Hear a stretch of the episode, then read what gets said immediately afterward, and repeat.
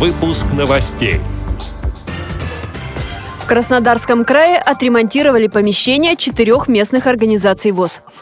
В Томске провели мастер-класс для детей с нарушением зрения. В культурно-спортивном реабилитационном комплексе ВОЗ покажут спектакль «Падение в жизнь». Кировские спортсмены с инвалидностью по зрению выступили на областных соревнованиях по лыжным гонкам. Далее об этом подробнее в студии Анастасия Худякова. Здравствуйте! Состоялась рабочая поездка председателя Краснодарской краевой организации ВОЗ Юрия Третьяка в Кропоткин, Армавир, Курганинск и Усть-Лабинск.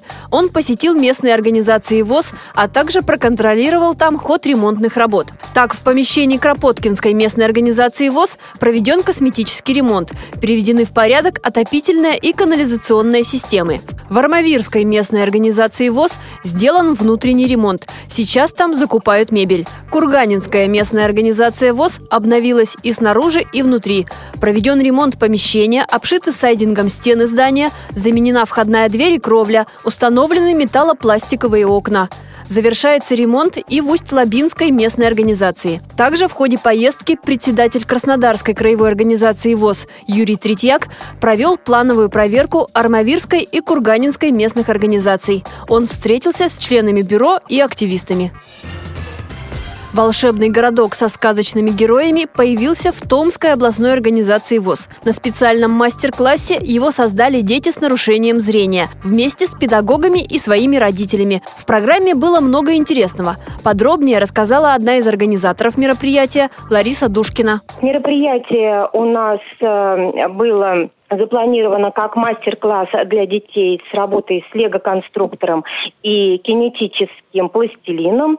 А детей мы собирали от трех до девяти лет. В основном дети практически не видят. И задача наша была такая, чтобы познакомиться поближе с ребенком, знать его особенности, чтобы в дальнейшем работать на мероприятиях, познакомиться с родителями, решить какие-то их интересующие вопросы. И затем ознакомление детей с фильмами, с тифлокомментарием, потому что нет такой возможности, где показать детям эти фильмы.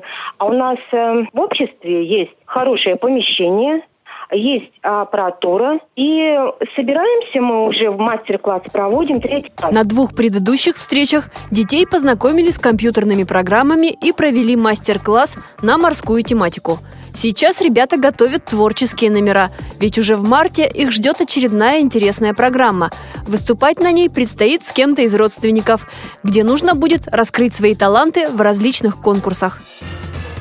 В малом зале культурно-спортивного реабилитационного комплекса ВОЗ в это воскресенье 11 февраля состоится спектакль «Падение в жизнь». Артисты сыграют его на сцене уже в третий раз. Постановка – театральный проект КСРК ВОЗ. Это история примадонны сцены, популярной, всенародно любимой в прошлом, а сейчас всеми забытой. Главную роль исполняет незрячая актриса Ирина Кравченко, известная многим по театру «Внутреннее зрение». Вторая роль у молодой актрисы радиотеатра «Резонанс» Марины Тумилович. Начало спектакля в 15 часов. А 26 февраля артисты представят спектакль «Падение в жизнь» на фестивале-конкурсе «Театральная неделя» в Саранске.